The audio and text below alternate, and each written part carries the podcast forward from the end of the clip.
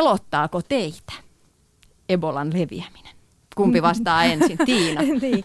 No täällä Suomessa ei pelota, että Ebola leviäisi täällä meillä Suomessa, mutta tietysti huolissani katson sitä Länsi-Afrikan tilannetta ja sitä leviämistä siellä Länsi-Afrikassa. Mm. Näin länsimaisesta näkökulmasta tuntien terveydenhuoltojärjestelmämme toimivuuden, niin on erittäin epätodennäköistä tämänhetkisten riskinarvioiden perusteella, että Ebola epäilyä Suomeen tulisi.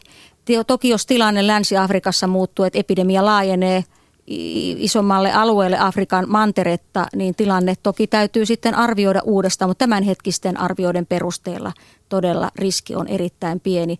Toki me varaudumme Ebolaan, mutta haluaisin tähän vielä tuoda esille sen, että kausi-influenssakausi on nyt alkamassa ja se epidemiariski on huomattavasti suurempi suomalaiselle väestölle. Mm, juuri näin. Länsi-Afrikassa Ebola jyllää tällä hetkellä. Missä maissa on pahin tilanne tällä hetkellä? No, tällä hetkellä epidemia-alueita ovat Kinea, Liberia ja Sierra Leone.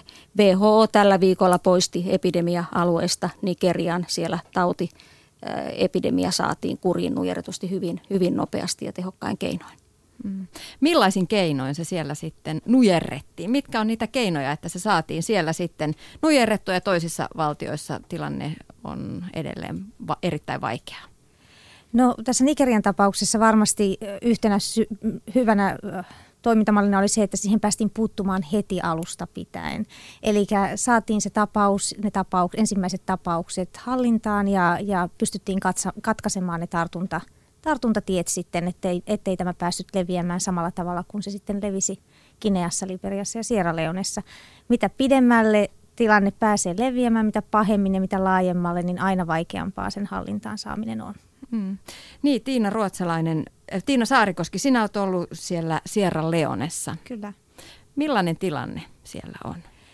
No tilanne on, on, on tietysti paha. Uh, tapauksia tulee koko ajan lisää. Mutta, tota, mutta on myös jotain positiivisia piirteitä näkyvissä tällä hetkellä, että siellä Keneman alueella, jossa itse olin, jossa se punaisen ristin hoitokeskus on perustettu, niin, niin siellä näiden tapausten määrä on vähentynyt nyt tällä hetkellä. Mutta se on vähän siirtynyt siellä maassa se epidemia sitten toisaalle, että vielä ei missään nimessä voida huokasta helpotuksesta ja tosiaan uusia tapauksia koko ajan tulee lisää, mutta mutta että ainakin jotkut toimet jollain alueella on ruvennut jo puremaan, joka tuo toivoa sitten tähän tilanteeseen. Mm. Millaisia toimia te olette siellä tehneet, että tilannetta ollaan saatu parempaan suuntaan? No punainen risti näissä kaikissa maissa on aika laajalla, laajalla toimintatavoilla niin kuin lähtenyt t- tätä Ebolaa sitten Ebolan vastaiseen työhön.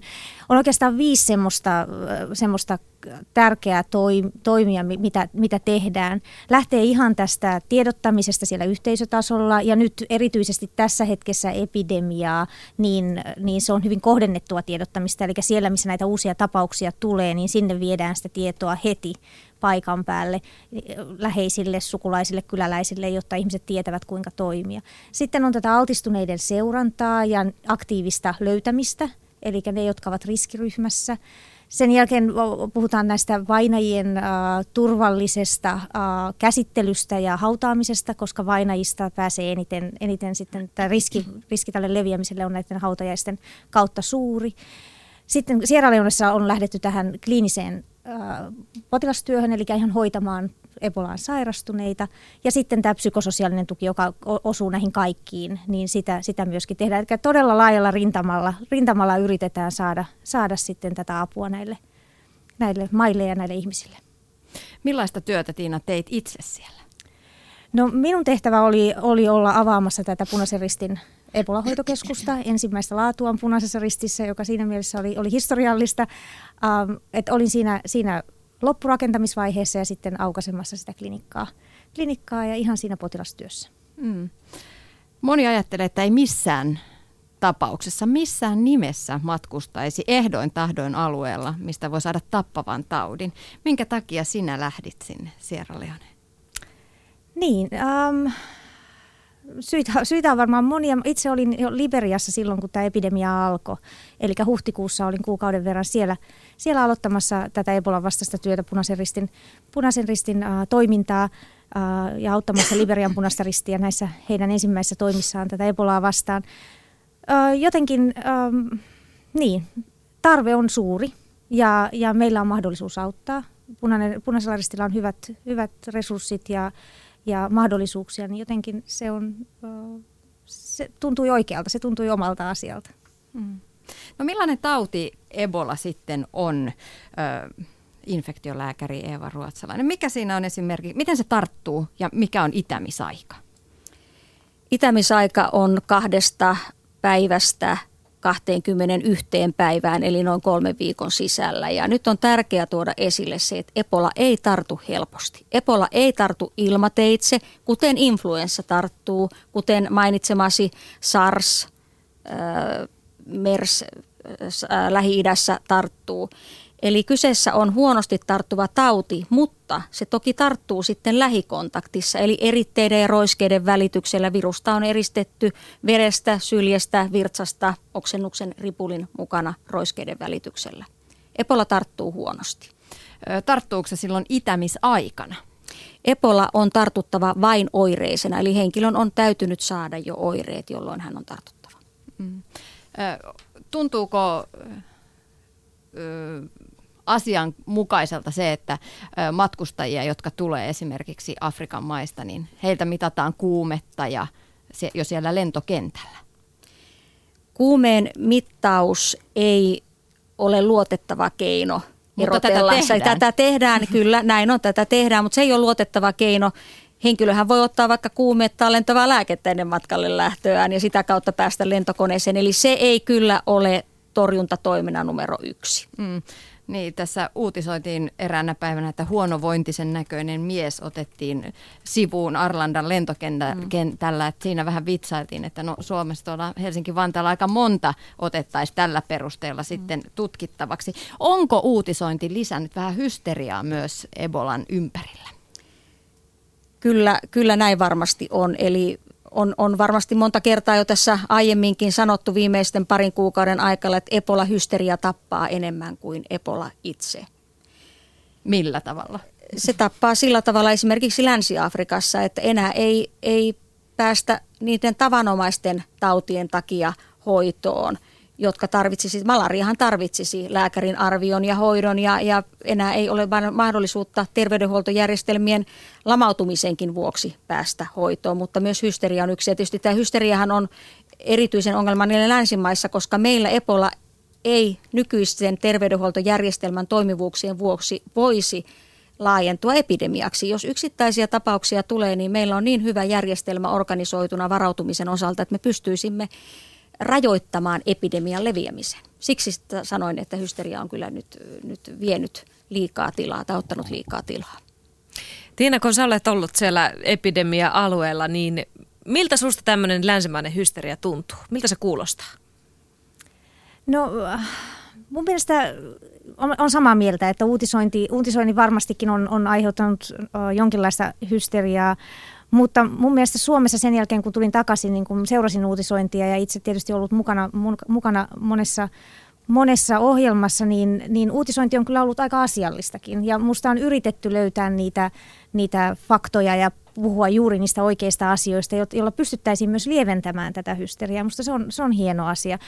Um, Tämä on ihan totta myöskin, myöskin, mitä edellisessä puheenvuorossa sanottiin siitä, että, että tämän Ebola hysterian takia, jos siksi sitä haluaa sanoa, niin Länsi-Afrikassa kuolee nyt ihmisiä sen takia, koska he eivät uskalla mennä hakemaan hoitoa niistä paikoista, joissa hoidetaan Ebola-hoitopotilaita. Esimerkiksi tästä hyvänä esimerkkinä Keneman valtion sairaala, joka, jossa Ebola-potilaita hoidettiin, niin, niin, niin ei tehnyt siellä ei, siellä ei hoidettu enää yhtään mitään muuta, eikä johtunut siitä, etteikö välttämättä resursseja olisi ollut, se on yksi syy, mutta myös siitä, että ihmiset eivät uskalla tulla sinne, koska se leimautuu, että he, he, he ovat Ebola-potilaita, tai sitten, että, että he pelkäävät saavansa siellä tartunnan. Hmm.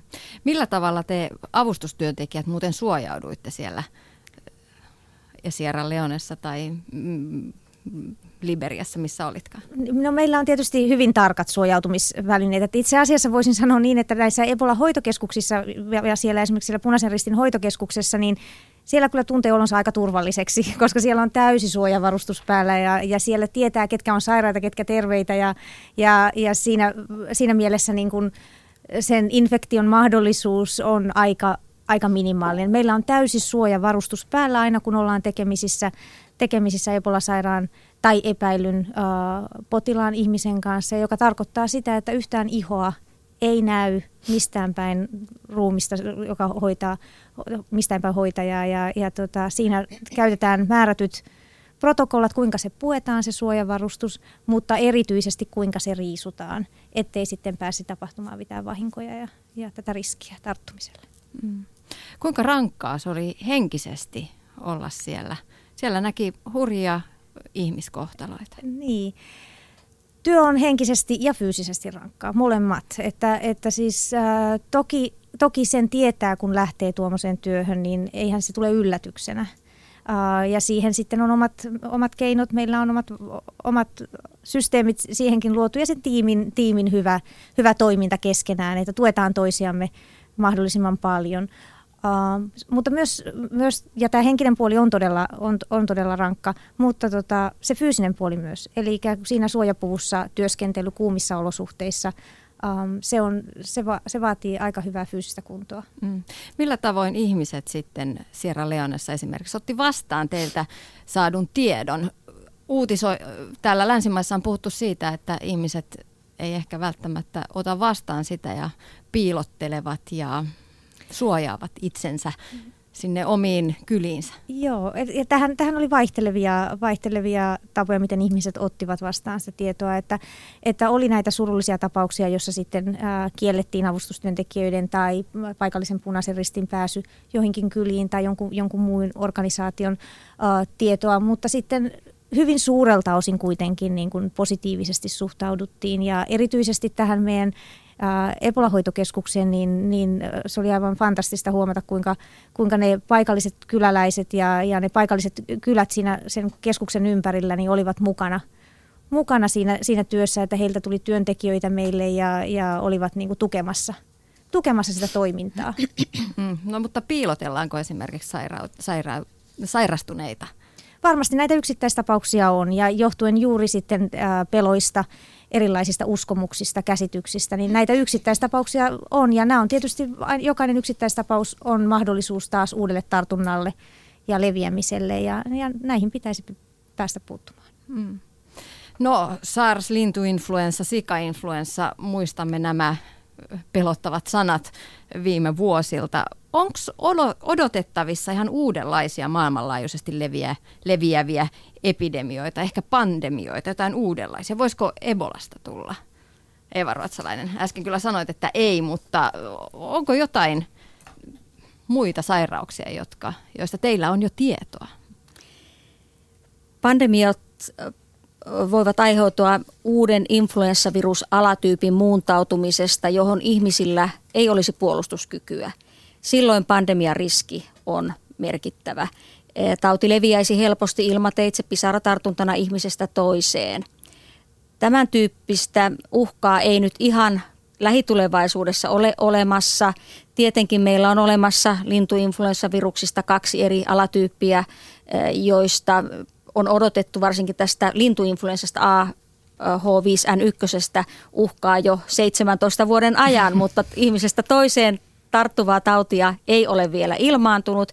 Nyt Kiinassa reilu vuosi sitten todettiin toinen lintuinfluenssavirustyyppi AH7N9, joka, joka esiintyy linnuissa ja linnut ovat oireettomia, että siitä voisi potentiaalisesti ehkä jossakin vaiheessa, jos se pystyisi muuntautumaan ihmisestä toiseen leviäväksi tulla uhka, mutta, mutta tämänhetkisen tiedon valossa ei ole mitään syytä epäillä lähitulevaisuudessa influenssaviruspandemiaa. Mm. No entäpä sitten tällaiset hyttysten äh, levittävät taudit Karibialla? Äh, nyt kun meni oikein tämä sama, sana, chikungunya-virus levittää ja rampauttaa Karibiaa tällä hetkellä.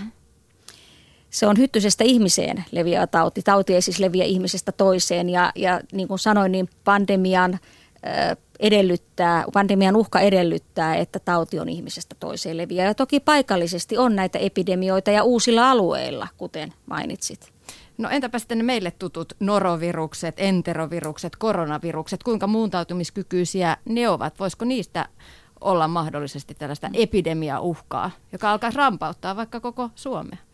Norovirushan muuntautuu ja norovirusepidemioita meillä on takuu varmasti joka ikinen vuosi ja, ja muutamia vuosia sitten oli, oli todella iso epidemia juuri sen viruksen muuntautumisen vuoksi. Ja nämähän norovirusepidemiat ovat maailmanlaajuisia. Ne tulevat yleensä loppuvuodesta, kestävät kevään loppukorvalle ja aiheuttavat erityisesti laitoksissa ja sairaaloissa epidemioita kyllä ne on ihan todellisia uhkia joka ikinen vuosi, kuten kausiinfluenssa. Niin, mainitsit tämän kausiinfluenssa. Nyt, nyt on ollut viime vuosina puhetta rokotuksista, kausiinfluenssarokotuksista. Ihmiset ottaa niitä vähän turhan nihkeästi.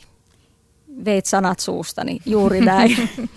Nyt väestö, hyvä väestö, menkää influenssarokotuksiin. Rokotukset alkavat marraskuussa ja meillä on nimenomaan yli 65-vuotiaiden perusterveiden riskiryhmien ja, ja pienten lasten influenssarokotuskattavuus ollut pelottavan matala.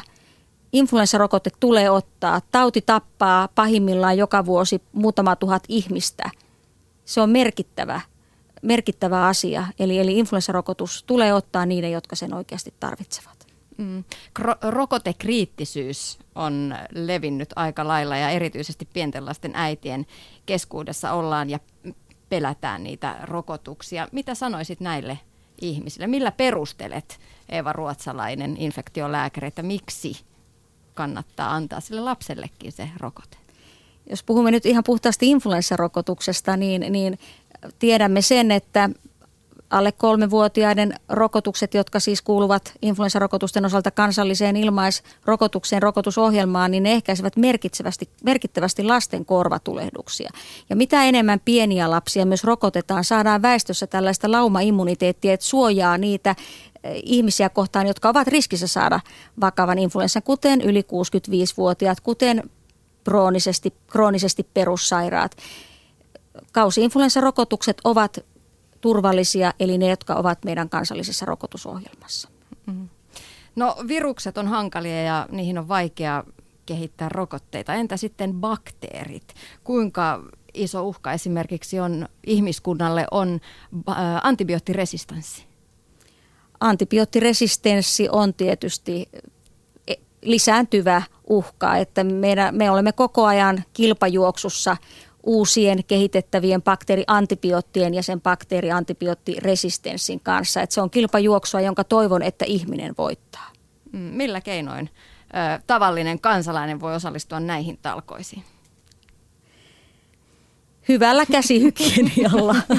niin, torjuta, eh, yritetään ennaltaehkäistä, ettei, ettei bakteerit pääse leviämään. Se on varmasti ö, kaikkia sairauksia ehkäistessä se kaikista tärkein tärkein asia. No entä sitten, jos puhutaan edelleen tästä Ebolasta, joka on iso uhka siellä Länsi-Afrikassa. Jos haluaa osallistua talkoisiin ja auttaa ihmisiä Ebola-alueella, niin mitä voi tehdä? No kyllä silloin kannattaa äh, ohjata ja lahjoittaa esimerkiksi rahaa juuri näiden organisaatioiden kautta, jotka toimivat siellä alueella, alueella auttaen näitä maan terveysministeriä pääsemään tämän tämän Ebolan niskan päälle, kuten esimerkiksi punaista ristiä tässä, tässä tapauksessa. Mm-hmm. Koulutetaanko vielä avustustyöntekijöitä matkaan? Kyllä, kyllä. Ja nyt äh, Suomen punainen on aloittamassa, ensi kuun alussa ollaan järjestämässä tämmöinen oma, oma koulutus täällä Suomessa, jossa ihan harjoitellaan sitä, sitä käytännön työtä, mitä siellä Ebola-hoitoklinikalla on, niiden suojavarusteiden käyttämistä, pukemista, riisumista ja kaikkea sitä infektio infektiotorjuntaa, joka liittyy siihen arkipäivään siellä Ebola-hoitoklinikalla. Että kyllä tarvetta, työntekijöille on tarvetta ja, ja on tarvetta siihen, että, että työntekijät ovat hyvin valmistautuneita, kun he sinne lähtevät. Hmm. Tiina Saarikoski, minkälainen ihminen, millainen ihminen on sopiva avustustyöntekijä? voi varmasti monet, monet ihmiset ovat sopi, sopivia avustustyöntekijöiksi, mutta varmasti, varmasti vaatii semmoista joustavuutta, ei pyst- että pystyy sopeutumaan hyvin erilaisiin tilanteisiin, toimimaan erilaisten ihmisten kanssa. Et, luulen, että se semmoinen henkinen ja fyysinen joustavuus on, on, on varmastikin se yksi iso ominaisuus, joka auttaa sitten, että pärjää hyvin siellä, siellä kentällä, eikä vaadi kauhean um, luksus, luksusympäristöä itselleen, että pärjää aika vähillä resursseilla, niin se on myös hyvin tärkeää. Mm. Mitä sinä kehottaisit miettimään ennen hakemuksen lähettämistä ja koulutuksen hakemista? No tietysti se, että miettiä niitä motiive, omia motiiveja, että minkä takia haluaa lähteä ja, ja niin kuin olla rehellinen niille motiiveille myöskin, myöskin että, että, että mikä se on se, mikä ajaa siihen, siihen avustustyöhön tai miksi haluaa juuri lähteä, lähteä sinne ja, ja tavallaan se, että onko oma elämäntilanne semmoinen, että, että on hyvä lähteä. Että, että avustustyöhön ei kannata lähteä pakoon ongelmia täältä, täältä Suomesta, vaan että on, on sitten niin kuin asiat kunnossa täällä kotona, niin silloin on, pystyy paljon paremmin tekemään sitä työtä myös siellä ulkomailla. Mm. Millainen on, ihan jos ajattelee tavallinen päivä, millaista se avustustyöntekijän arki on siellä kohteessa? Jos puhutaan vaikka tästä Sierra Leonen kohteesta, missä olit rakentamassa suomalaista SPRn äh, Ebola-sairaalaa. Joo, ja tähän korjaan, että se oli punaisen ristin, että ei SPRn Ebola-sairaala, vaan punaisen ristin, että siellä oli työntekijöitä monesta eri punaisesta rististä ja se on kansainvälisen punaisen ristin äh, sairaala. Mutta tota, um, arki on hyvin, äh, tämmöisessä sairaalassa toimitaan kolmessa vuorossa, ihan niin kuin täällä, täällä Suomessakin. Työntekijät oli jaettu, jaettu vuoroihin, osa meni aamuvuoroon, osa jäi odottamaan iltavuoron alkamista ja osa sitten nukkui ja yritti mennä yövuoroon sitten yöksi. Ja tota, Uh, hyvin, hyvin semmoista normaalia sairaala-arkea, mutta tietysti koska henkilökuntaa siinä alkuvaiheessa oli aika vähän, niin tehtiin pitkiä päiviä, saatettiin tehdä useampi vuoro peräkkäin, uh, saatettiin käydä välillä, välillä lepäämässä ja jatkaa sitten uudelleen illalla riippuen, että tuliko potilaita paljon, tilan, tilanteet muuttuvat.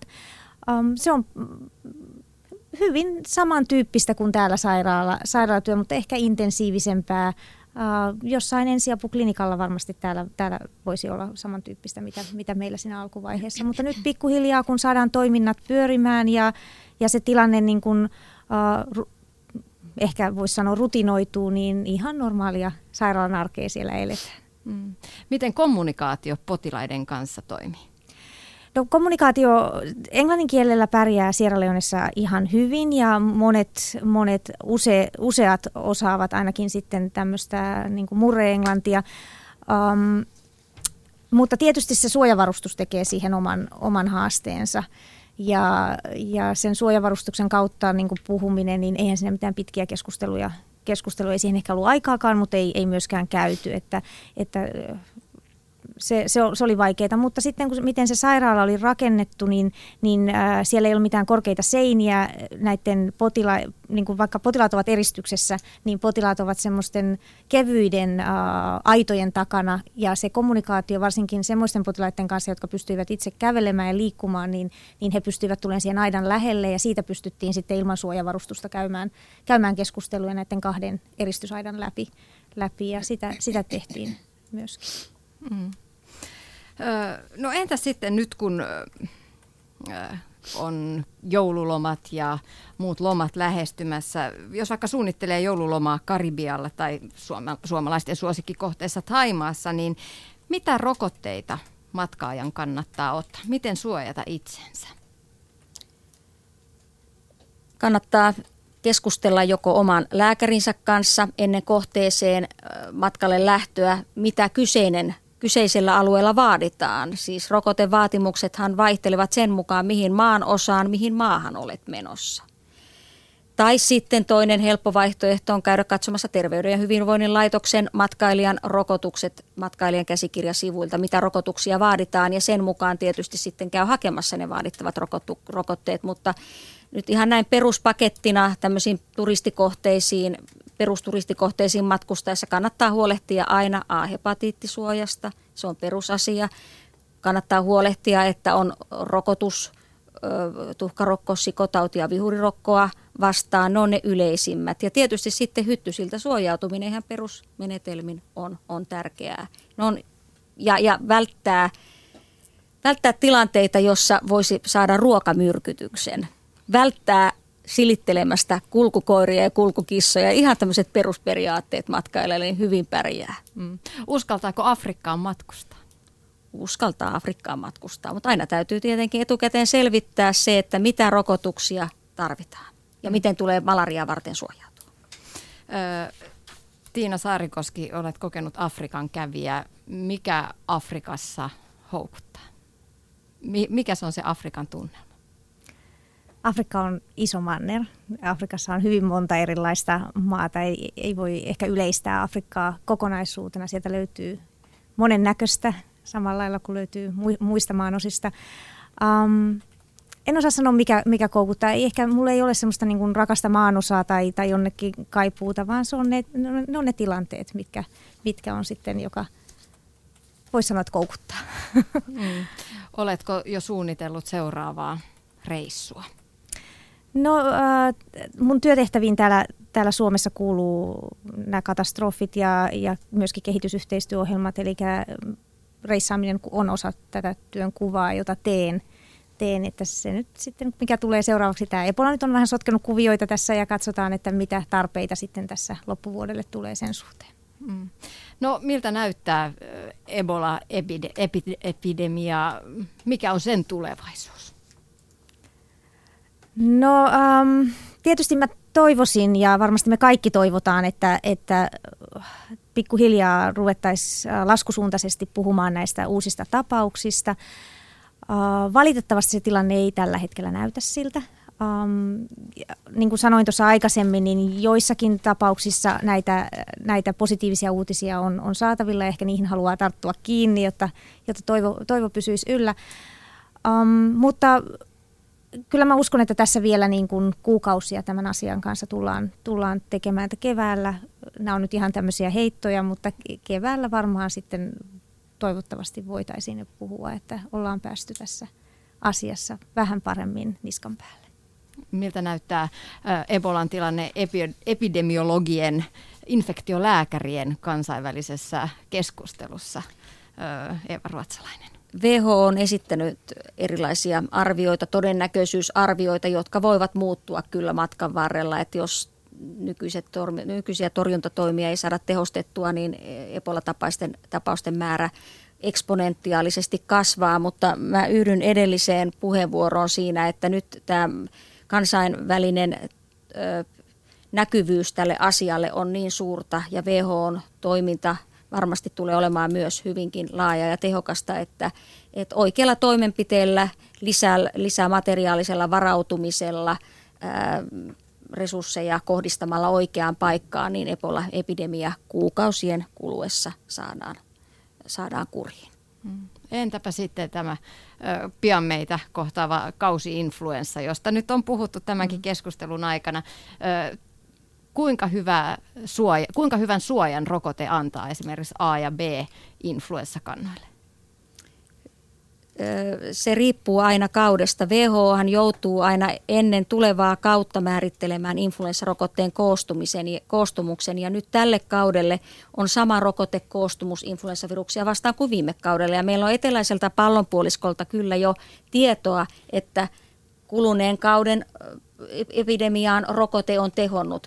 Rokote, äh, influenssaepidemiahan siirtyy eteläiseltä pallonpuoliskolta nyt loppuvuodesta tänne pohjoiselle pallonpuoliskolle. Se virus voi hiukan muuttua matkalla, mutta äh, rokote on nyt ollut tehokas ja toivotaan, että se on yhtä tehokas tehokas täällä pohjoisella pallonpuoliskolla. Joka tapauksessa rokote kannattaa ottaa niille ihmisille, joille influenssa voi aiheuttaa vakavan, vakavan influenssan komplikaation, eli keuhkokuoleman.